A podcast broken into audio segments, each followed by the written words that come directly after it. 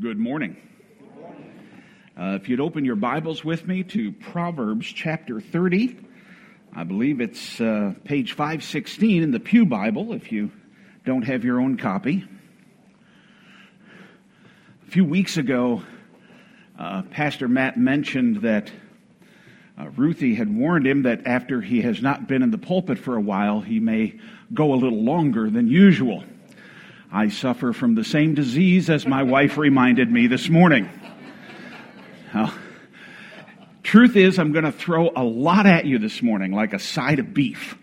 Uh, but the the passage is so well laid out on its own that I don't think you'll have any trouble going back and making connections that you might miss during the time that we spend. But I'm going to try and work through this entire chapter, and please note that I use the word try. um, starting my timer, which means absolutely nothing in the cosmos. Uh, the, the Bible has a lot to say about how we think as well as what we're supposed to think. Passages like Ephesians 4:23 mention that you be renewed in the spirit of your mind and Romans 12:2 and do not be conformed to this world, but be transformed by the renewing of your mind. Those are typical passages that speak to this issue. The truth is, we can be very preoccupied with mere information and not enough with how to think, at least how to think biblically, how to think according to God's understanding of the universe. And that kind of thinking is what the Bible refers to as wisdom. It's wisdom to live rightly in God's universe as He understands reality. Enter the book of Proverbs. W.G.T. Shedd wrote this, quote, The book of Proverbs is the best of all manuals for the formation of a well-balanced mind. The object of Solomon in composing it seems to have been to furnish to the church a summary of rules and maxims by which the Christian character having been originated by regeneration, should then be made educated and symmetrical. Close quote. That's a really great statement. The design of Proverbs is to bring God's worldview into play so that each of us, in all of our various roles as children, as parents, as cousins, as neighbors, as employers and employees, husbands, wives, all of those various relationships that we have. This helps us navigate all of life in a Christ honoring, God honoring way. And uh, as a side note, if you never had a godly dad, this is God taking the time to mentor you personally. Book of Proverbs is just astounding. One place where this wisdom is in such broad scope opened up for us in astonishing clarity is in this text today in Proverbs 30. And it's done by offering up what I've titled 10 or 7, 10, boy, a, uh, this will not be 10 points. Is that old Puritan joke about the, you know, the Puritans used to really go on with their points and, you know, 65thly. When you've gotten to that in your sermon, you've probably gone a little too long. But one, one Puritan remarked to his congregation, this morning's sermon had so many points that this evening's sermon will be pointless. I'm not, I'm, I'm not going to go quite there, but uh, it's actually only seven master lessons of life. So, with no more introduction than that, let's dig into the, the passage. Know, the opening portion, verses 1 through 14, give us the header to everything else that's going to go on. I'll spend a little more time there, and then we'll pick up our, our pace as we work through the passage. And this brings us to our first point, and that's codified in these 14 verses that there are universal and unrelenting temptations that we all face, and we need to keep our eyes open for them. And so don't be surprised when you face these same temptations over and over, but these are different from what we might ordinarily consider temptations. Here's where we pick up our ears. So, Agur, the son of Jacob, a man we know nothing about other than his mention in this singular passage, um, and that Solomon thought that his wisdom was sufficient to be included in Scripture, and under the superintendence of the Holy Spirit, we still have it. he begins in verse 1 with this I am weary, O God. I am weary, O God, and worn out. Surely I am too stupid to be a man. I have not the understanding of a man. I have not learned wisdom, nor have I the knowledge of the Holy One. Well, what in the world would cause that much vexation in this man's heart and mind? And in short, his weakness seems to stem from one basic thing, and that is a tendency to forget critical spiritual truths, to keep them static in the heart and mind. And this tendency is something that we all share. It's referred to by theologians as one of the noetic effects of the fall. That we hear spiritual truth, we take it in, but somehow it isn't there when we need it. So we've got to go back and be uh, reacquainted with it on a regular basis. We have trouble keeping those key biblical concepts in the forefront of our minds. And so then Agur goes through to describe a couple of those places that occur in himself. And I think you'll probably be able to identify with them as I do. So he starts off in verse 4 Who has ascended to heaven and come down? Who has gathered the wind in his fists? Who has wrapped up the waters in a garment? Who has established all the ends of the earth? What is his name and what is his son's name? Surely you know. Uh, here's the first tendency that we have and it's especially true when we're going through trial or tribulation. And it's to forget who and what God really is and his love for me as it's rooted in the cross. It escapes us. We go through trials and all of a sudden God seems to evaporate before our eyes. We forget that He's sovereign. We forget that He orders all things in our lives well. It just disappears and we have this temptation, all of us. And then in verse 5, he says, Every word of God proves true. He's a shield to those who take refuge in him. We forget that the Bible is the only sure source of truth, and it needs to be trusted above everything else. It needs to be trusted above my own logic. It needs to be trusted above news outlets whichever ones we might listen to. It needs to be heard and taken in above cultural trends and social media or even personal perceptions. I've got to come back and remember the Word of God tells me the truth about the world and the human condition, and better than I can suss it out for myself. Verse 6 he says, Don't add to his words, lest he rebuke you and you be found a liar. We forget that adding to God's word is just as dangerous and even more tempting than leaving things out. And you say, Well, I don't have that temptation. Let me just remind you how often we hear today, The Lord told me. Have we been adding to his word? Or do we take it as sufficient? Sometimes we get tempted to go the other way. Then verses 7 through 9. Two things. He utter, offers up a prayer. Two things I ask of you. Deny them not to me before I die. Remove far from me, first, falsehood and lying. And second, give me neither poverty nor riches. No, feed me with the food that's needful for me lest I be full and deny you and say, Well, who is the Lord? Or lest I be poor and steal and profane the name of my God. We forget that left to ourselves, we are unreliable. We're tempted to think our own thoughts are pretty reliable. And he says, you know what? I've learned to distrust myself. Because if I don't distrust myself, if I don't reckon with my own fallenness and that it still has an impact on me, it's going to lead to at least two things, which he mentions in the next two verses. In verse 10, he says, Don't slander a servant to his master, lest he curse you, curse you, and you be held guilty.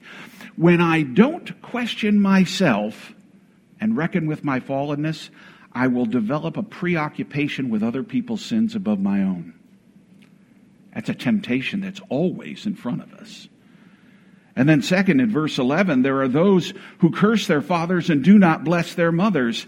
The second thing that comes out of not reckoning with my own fallenness is that I will point the finger at everybody else for my sin. And he's saying, be careful. There's an old folk song by Anna Russell that spells out this principle really well. Quote, I went to my psychiatrist to be psychoanalyzed to find out why I killed the cat and blacked my husband's eyes. He laid me on a downy couch to see what he could find, and here is what he dredged up from my unconscious mind. When I was one, my mommy hid my dolly in a trunk, and so it follows naturally that I am always drunk. When I was two, I saw my father kiss the maid one day, and that's why I suffer now from kleptomania. At three, I had the feeling of ambivalence toward my brothers, and so it follows naturally I poison all my lovers. But I am happy now. I've learned the lesson this has taught that everything I do that's wrong is someone else's fault. Easy for us to go there, isn't it? And then two more temptations before he's done. Verse 12. There are those who are clean in their own eyes, but are not washed of their filth. How tempted I am to pronounce myself more righteous than I am. To forget that my righteousness is Christ's righteousness, not my own. And then in verse 14, there are those whose teeth are swords, whose fangs are knives, to devour the poor from off the earth and the needy from among mankind. The temptation to prey on and to get emotional gain from other people's weaknesses. We see it in our media all the time. So, we're reminded in the first case, then, this first lesson, that there are universal and unrelenting temptations that we need to be looking out for. Good for us to go back and rehearse these for ourselves. The second, then, comes to us in verses 15 and 16 that there are unfillable voids in people's souls. And this he does with four short little examples. And because these unfillable voids in people's souls exist, don't be surprised at the lengths people will go to to try and satisfy those voids. He uses a really quaint speech here. The leech, he says, has two daughters. Both of them have the same name give. Give and give. You see, apart from Christ as our true satisfaction, all sorts of other things will rush in to fill those voids in our hearts. And people do what they do to try and fill those voids. And so he gives four examples, right? The grave. The grave is never full. Death never says, oh, we've had enough death now. Thank you very much. Let's, let's stop people dying. Doesn't happen. The barren womb. The one who's never been able to bear children never says, oh, I'm completely satisfied without children parched land never stops drinking in the water. It'll take as much rain as we can possibly give it. And fire. Fire never says, Oh, I've had enough logs. It'll just burn whatever comes close to it. You see, we were made to only find true and absolute satisfaction in Christ. And if He's not that satisfaction, we'll look for it anywhere else we think we can get it. In Ephesians, Paul mentions, he prays that the God of our Lord Jesus Christ, the Father of glory, may give us the spirit of wisdom and revelation in the knowledge of Him. Having our eyes, the, heart, the eyes of our hearts enlightened, that we may know what is the hope to which He has called us what are the riches of his glorious inheritance in the saints? I wish I could come back and preach on that. His inheritance in the saints, not our inheritance. Astounding. And what is the immeasurable greatness of his power toward us who believe? A power that's according to the working of his great might that he worked in Christ when he raised him from the dead and seated him at his own right hand in the heavenly places and he put all things under his feet and gave him as head over all things to the church, which is his body, the fullness of him who fills all in all. if you are an empty, aching individual this morning, only Christ can fill that void. Only Christ. It was Augustine who said, O Lord, you have made us for yourself, and our hearts are restless until they rest in you.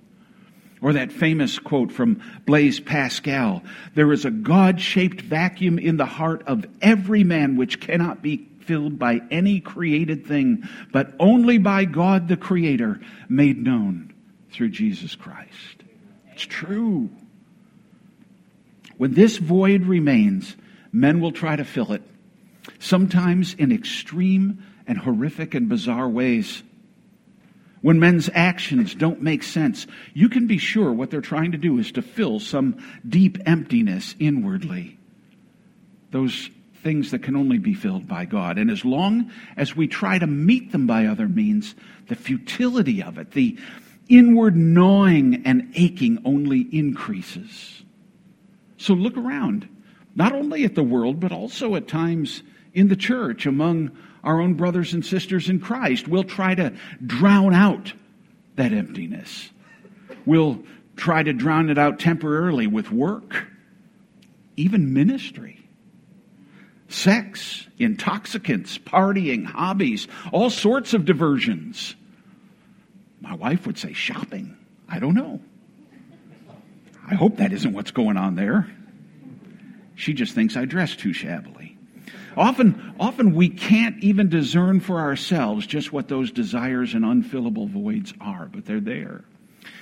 And not only does this vacuum exist due to man's alienation from God because of sin, but sin has then also distorted our senses to the degree that we'll do anything and everything to fill the void, even by the most corrupt and perverse means. And the perversity of hearts, of men's hearts, seems to have no bounds, does it? If you doubt it, I have one word to prove it Holocaust.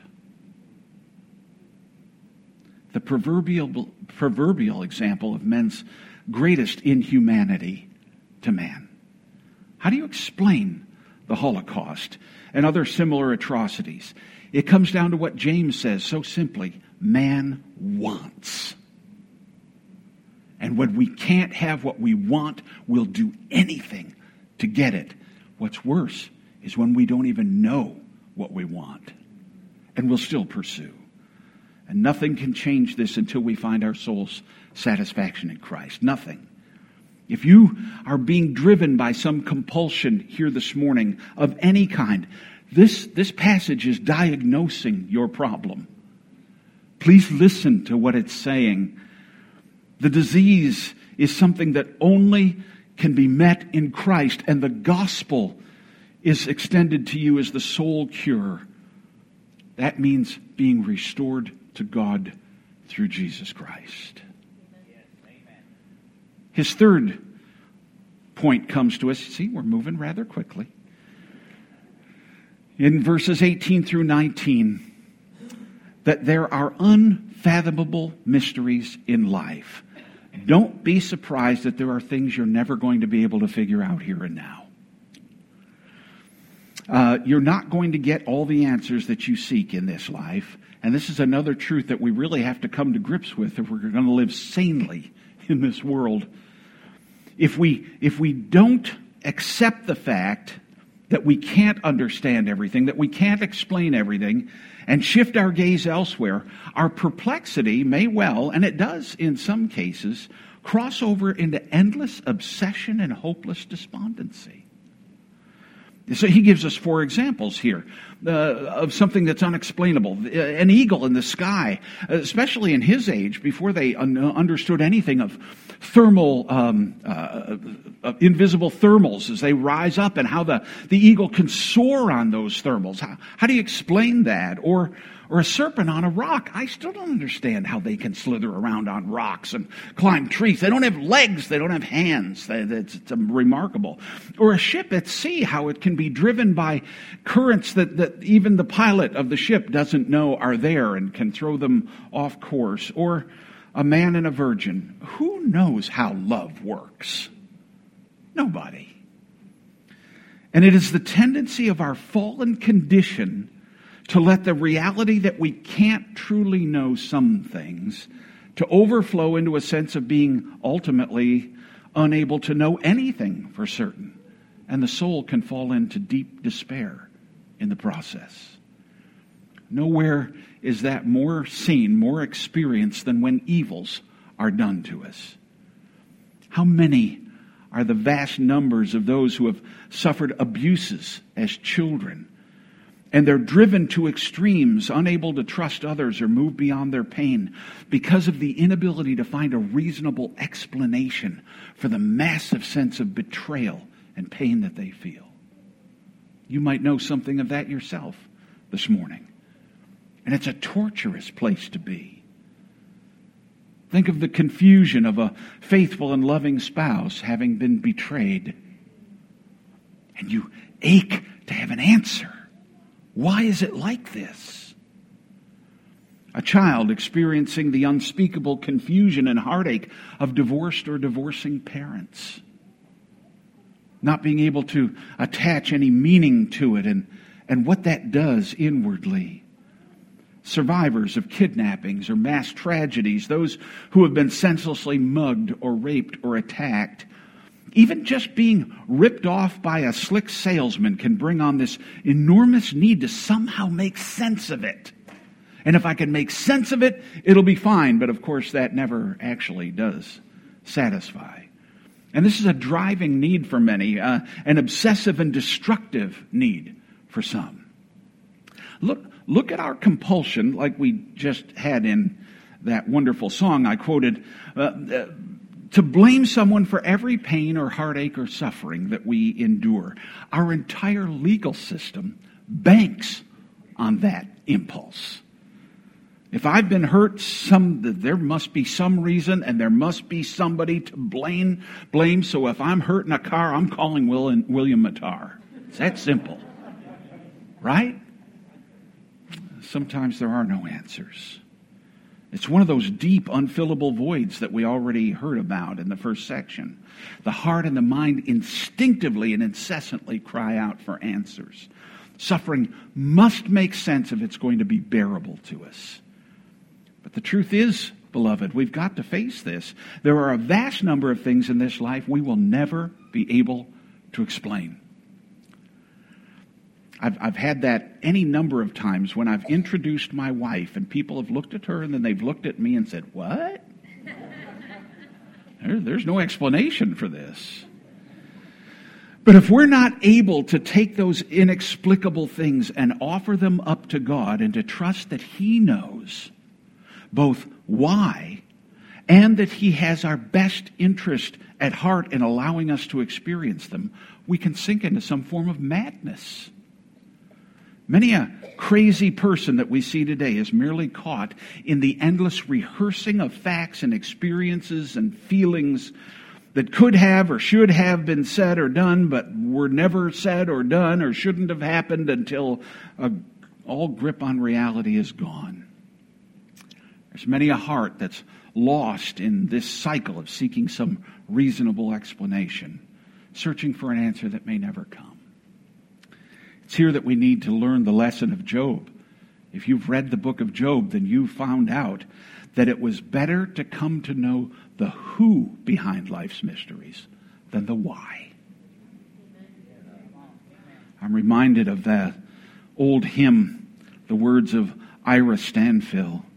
I don't know about tomorrow. I just live from day to day. I don't borrow from its sunshine, for its skies may turn to gray. I don't worry or the future, for I know what Jesus said, and today I'll walk beside him, for he knows what is ahead. I don't know about tomorrow. It may bring me poverty, but the one who feeds the sparrow is the one who stands by me.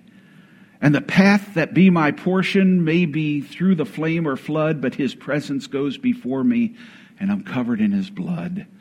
Then that refrain, I've sung it to myself countless times. Many things about tomorrow I don't seem to understand. But I know who holds tomorrow. And I know he holds my hand. We need to live there. And we don't. Maybe we could change that, that last refrain just slightly. Many things about my sorrow I don't seem to understand, but I know who holds my sorrow, and I know he holds my hand. Uh, Paul refers to this as the mystery of iniquity. We can't answer all these things. I can't explain it any more than I can fathom how a snake navigates a rock or how love in the human heart works between two people.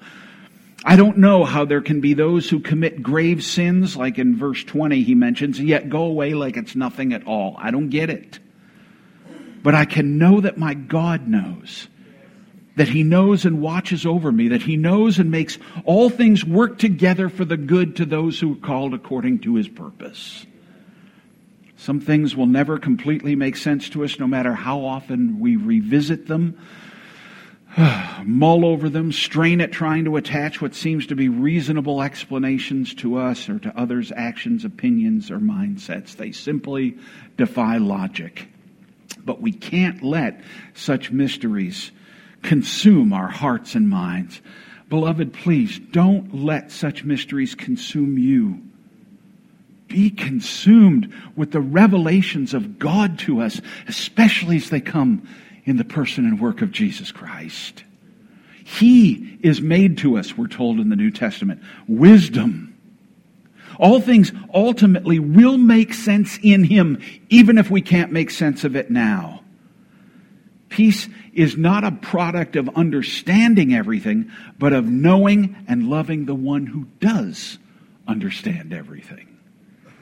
As Galatians 5 6 reminds us, quote, faith works by love, close quote. When we're fully convinced of the love of God, and as it's seen best in the cross of Christ dying for our sins, then we know who it is we can trust with everything. Fabulous. Fourth, in verses 21 through 23, there are unfitting realities in life. Unfitting realities, so don't be surprised at injustice here. It's, it's going to be. Uh, once again, we're given four examples to muse on. He mentions here a slave when he's made a king. It is unfitting for those who are unfit to lead in positions of leadership. It's just the way it is. Uh, it's an unfitting thing in life, and those who are unfit for leadership ruling over the lives and the destinies of multitudes of others. That, that doesn't make sense. It's unfitting, but it's a reality. He mentions then a filled fool. It's unfitting when there are foolish men and women that have come to enjoy great wealth and satisfaction. They will do the stupidest things. Need I say the word Kardashian? I mean, it's not hard to see. Then he mentions the gotcha gal. Uh, as much as I've worked through this with a dozen or more commentators, ultimately it's the picture of a woman who suffered long in her singleness, who finally snagged a husband, and then becomes completely obnoxious to all of her single friends. It's unfitting. And then the replacement wife. When a maidservant displaces her mistress, or in our day, when the boss leaves the wife who put him through college and raised the kids to run off with the secretary. It's unfitting. Some things just aren't fitting. Entertainers earn more than doctors and educators and scientists. We cry with loud voices to protect endangered species of fish and birds and other animals, which is all good and well, but at the same time murdering a million plus children in their mother's wombs every year. It's unfitting. Pedophiles can run public websites and Christians can't, play, can't pray at public events. And as a friend of mine recently emailed me, he said, quote, in America, we're expected to be against capital punishment, but support abortion on demand, believe that gender roles are artificial, but being homosexual is natural, close quote. It's unfitting. The truth is, we live in a fallen world, and such a fallen world will be filled with unfitting things. Criminals at times will be treated like victims, and victims will be treated like criminals. Laws will be passed to hinder good and advance evil. And wisdom and common sense will be forsaken for political position to accomplish an agenda or simply because some people love the ludicrous. There's no end to it. And lest we grow mad in ourselves as we see it all around us, we need to be grounded in the fact that the Bible told us this is the way it was going to be. This is what sin does. This is sin at work. It's what happens when creatures want to usurp the Creator's place. We're unfit, and we all, and all we do will be, will result in unfitting things. Can I just exhort you? Don't despair, Christian. Life doesn't end here. This is not the way it will always be. Christ is coming. One day all of these wrongs will be made right, and all that is so far from what it ought to be will be brought back into line. Jesus Christ himself will judge the world in righteousness and his wisdom will prevail. His truth will govern all when it's all said and done. Everything will be in its right place, every relationship precisely as it ought to be, and the fullness of Christ's redemptive work will permeate and characterize all of creation. We can last till then by the power of His Spirit. There will be all sorts of unfitting things in the meantime, but not one that will not be made right in Christ. So don't go mad, go biblical. Right? Go, go to 1 Peter 1.13. I love what he says here. Uh, talking to a, a group of people that were in a world that had been turned upside down for them. Quote, therefore, preparing your minds for action, being sober minded. Oh God, give us sober mindedness in this day. Being sober minded. How? Well, set your hope fully on the grace that will be brought to you at the next. Huh? Oh, it doesn't say at the next time we vote, at the next election. Set your hope fully on the grace that will be brought to you at the revelation of Jesus Christ. If you're not setting your hope fully on that, you're going to be constantly disappointed at everything else. There will always be unfitting realities in life, injustices that we can't right, Things that just aren't right, but nevertheless exist. And this is the truth. Christ is Lord over all of those too. Isn't that wonderful? Fifth, verses 24 through 28. There is untapped wisdom in creation all around you. Uh, so don't be surprised if some of the answers to what you need are right in front of you. Uh, the four examples that he gives us here are interesting, and they speak to one of the most primal realities that any of us face in life, at least I know for me. We hate the thought of, let alone the experience of, being powerless. We don't like being helpless. The, the closer I move into the fossil stage of life, the more I'm aware that those times will come when I'll be relatively helpless. I don't like it. I, I have a, a, a, strange little genetic disorder, which my wife refers to as the Princess Bride disease. If you know that movie, you'll know the time when Westley was half dead. And when I have these episodes, I get incredibly weak, so weak that I can't pick up a cup of coffee or crawl up a, a flight of stairs except on all fours. And I hate nothing more than being that weak too bad. I have a God who's infinitely strong. The sense of futility and, and even anger and rage that accompanies our times of being helpless or powerless can be attested to by each one of us. Just think back to the last time you suffered the slightest injustice and found yourself unable to reverse it. I mean, that's just, it gnaws at you. People we can't impact infuriate and terrify us. The, the purchase of insurance, at least in part, is always an attempt to hedge against the inevitable, an attempt to bring peace regarding things we can't control, accidents and death and that sort of a thing. And, and that's good and well. There's nothing wrong with that at all. But we do what we can to take away the threat of the ravages of things we can't maintain power over. That's a good thing. But there's some things we can't insure against. we groan when our elected officials make decisions contrary to our wishes. We can't do much about that.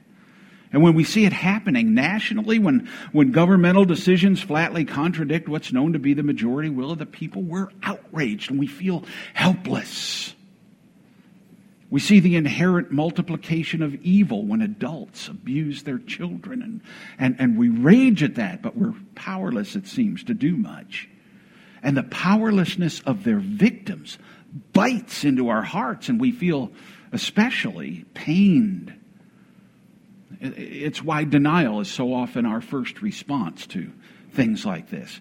The horror of helplessness is behind the anger, depression, and utter despair of those who who know they have no chance of changing their lot in life.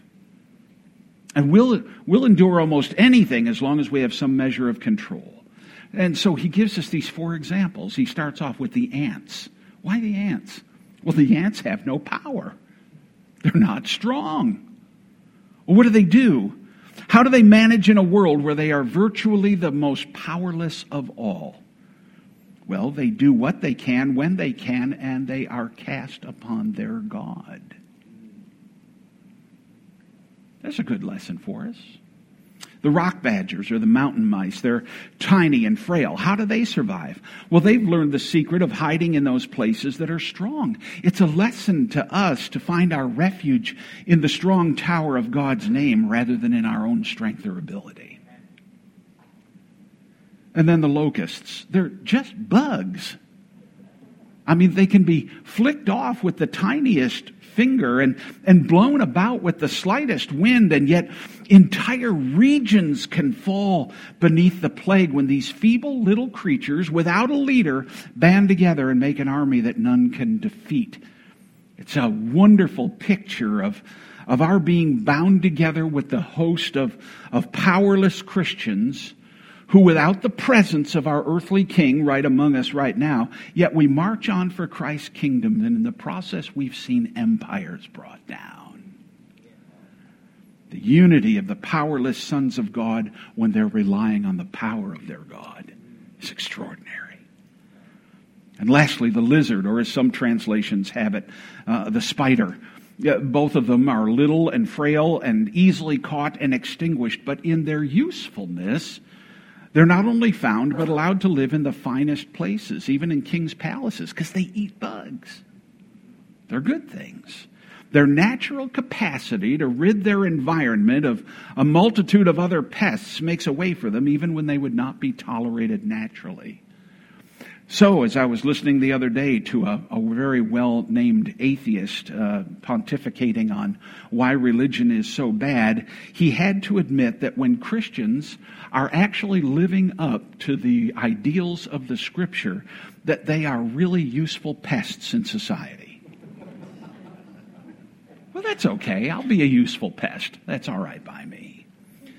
Power is sought by, over, by all of us power over a cheating spouse, an abusing superior, a stronger opponent, just power over the indefatigable waves of life as it comes our way. But power over things is not what we need in life. No, trust and confidence in the one who rules and reigns over all. That's what we need. Confidence that he has made us as we are, that his hand is upon us that his gifts and capacities that he's placed within us are more than meet for the hour if we look to him. That we can run to him and be safe, that we are our beloveds and he is ours, and, and that's enough. Think of Jesus who cast off all of his divine prerogatives, becoming a helpless, powerless baby in the hands of a couple of scared, goofed up teenagers in a backwater town under the rulership of, of horrifically twisted governments. Hmm. And later, he cared nothing to have power over the enemies who would mock and beat and crucify him.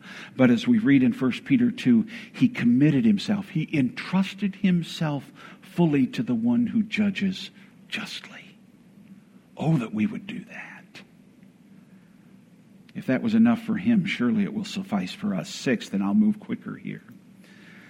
There are verses 29 through 31. There are unlinked similarities in life. Uh, subtitle, please don't miss this. Not everything is a conspiracy. Men simply share a common fallen nature. And similarities are not necessarily indicators of actual plots or schemes. But our driving need to make sense of things we observe or experience in life can easily lend itself into drawing connections between dots that ought not to exist. It's one of the prevailing reasons why we're so quick. Maybe you don't do that. You're, I know you're a lot more spiritual than I am. But you never, we never judge anyone else's motives, do we? No, no. No, this, and, and especially when we've been offended in some way. We're sure to attach motives to it. We very quickly imagine that a failure to shake hands or a missed thank you note or an, an unanswered email or an unacknowledged phone call or passing glance of the eye is filled with all sorts of sin and menace. Shame on us. Our text gives us four wonderful examples of this dynamic lions, roosters, he goats, and kings, and with their army with them. What do they all have in common? They all strut but they don't all strut for the same reason. You can't build a conspiracy out of it. But how quick we're to assume the reasons behind the actions of others with nary a moment's trouble at finding out the truth by means of asking a simple question or two. And by that, I mean asking a question without asking by accusing, which we're all too prone to do. How many relationships would be spared if people would only assume the law of love? And the law of love assumes no sin in the other person unless it's proven to be otherwise. Boy, that what a place to live. And it begins with an assumption of innocence, the way our legal system is supposed to function. Many a time I have agonized over what I thought someone else thought, and then built mental arguments against the things I was certain they held against me, only to have been nothing but a fool in finding out nothing of this sort existed at all. Uh, you ever fought those battles in your mind and then realized, no, that was stupid? The way I took another person's facial expression. And, and rather than asking to find out what the truth was, I constructed an entire scenario in my head that wasn't rooted in a thimbleful of reality. Note, too, that in our present day, conspiracy theories exist for just about everything. There's the conspiracy of fluoride in the toothpaste. There's the conspiracy of, I don't know, people trying to put an extra hydrogen atom in your water. I, there's, there's conspiracies all around us. Is it any wonder that sinful people think similarly? Of course not. That, that, that, that's the way it is. And does that mean that somehow they've instituted a global conspiracy that includes more people in more countries under more different cultural biases than we can shake a stick at? Probably not. I'm pretty sure I don't have to tie Putin together with some gubernatorial race in Pennsylvania. Are there some conspiracies? Well, sure there are. But history has shown that large ones are almost impossible to sustain for very long. We know that. But we do know that people's sin can be counted on to make them brag and leak information at enormous rates, which makes conspiracies tough. But you see, we simply must have the reason behind anything we can't fathom normally. Uh, Don Carson, in his wonderful little book, Exegetical Fallacies, I told him he owes me royalties on that book because apparently somebody had sent him a box of my, my preaching, and he had written a whole book about it called Exegetical Fallacies. But he has, he has a, there's a, there's a great poem in that book about making these unwarranted connections. He said, Why are fire engines red? Follow the reasoning, because you can follow this reasoning in tomorrow's newspaper or on the news tonight from some pundit. Trust me. Why are fire engines red? First, because they've got eight wheels and four people on them. Eight plus four equals 12. There are 12 inches in a foot. One foot is a ruler. There was a ruler named Queen Elizabeth. A ship named Queen Elizabeth sailed the seas. In the seas are fish, and the fish have fins, and the Finns fought the Russians. The Russians are red. Fire engines are always Russian, and therefore fire engines are red. now, I'm sure you heard that on TV. Because that's the way we work. We've got to make these connections, and they might not even exist. What, what unwarranted connections have you been plagued by? And then made equally unwarranted connect, conclusions because of. The lion struts, the rooster struts, the he goat struts, the king with his army struts, and not a one of them is connected to the other. They are just plain similarities, and they're not truth because we can observe the similarities. Can I point you to a real conspiracy? Here's a conspiracy I want you to really meditate on, spend some effort on. It's the divine conspiracy of the triune God to bring saving grace to a lost race. Here's a conspiracy. A heavenly father so lovingly acting toward lost and rebellious creatures and so determined to reconcile them to himself that he decides to send his only begotten son to clothe himself in human in the likeness of fallen flesh and to live out perfect righteousness and die as a substitutionary death in our place. And then the divine Son, so loving the Father and those that the Father loves, agrees to give up all the eternal felicities of heaven to come and live among us in our depravity, to suffer his holiness to be offended by the stench of our collective sin, love us and die in our place, suffering the just wrath of God that we deserved and making an atonement for sin in his, in his own blood for his enemies. And then the Holy Spirit carrying out the design of the Father and the Son so as to use the gospel of Christ to bring forth life in those that the Father elected, regenerating and indwelling rank sinners, creating faith in our hearts, opening our eyes to our sin and the remedy for that sin and the substitutionary death of Christ, and abiding within us to work out the work of conforming us each to the image of the Son until that full fullness is brought about until we're at last we're brought to glory. That's a conspiracy. That's what you want to meditate on. And lastly, verses 32 and 33, there are unavoidable consequences to our thoughts and actions. If we're arrogant, we will be brought low by the hand of our Lord who opposes the proud but gives grace to the humble. It's just the truth. So the text. You twist someone's nose, you'll make it bleed. You harp on anger and harbor anger, and you'll produce strife. You can't get around it. You set your mind on sinful things, you'll sin. You sow to the flesh, you'll reap to the flesh. You sow to the spirit, you'll reap spiritual things. You cannot grow in grace feeding your heart and mind on ungodly things. So, with all those things before us, let me close with one summarizing example of this last principle that there's going to be these unavoidable consequences to our thoughts and our actions. It's found for us in Romans 2. I'm going to read 6 through 10 for you. He, Christ, will render to each one according to his works. To those who by patience in well doing seek for glory and honor and immortality, he will give eternal life. But for those who are self seeking and do not obey the truth, but obey unrighteousness, there will be wrath and fury. There will be tribulation and distress for every human being who does evil, the Jew first and also the Greek, but glory and honor and peace for everyone who does good, the Jew first and also the Greek. Close quote.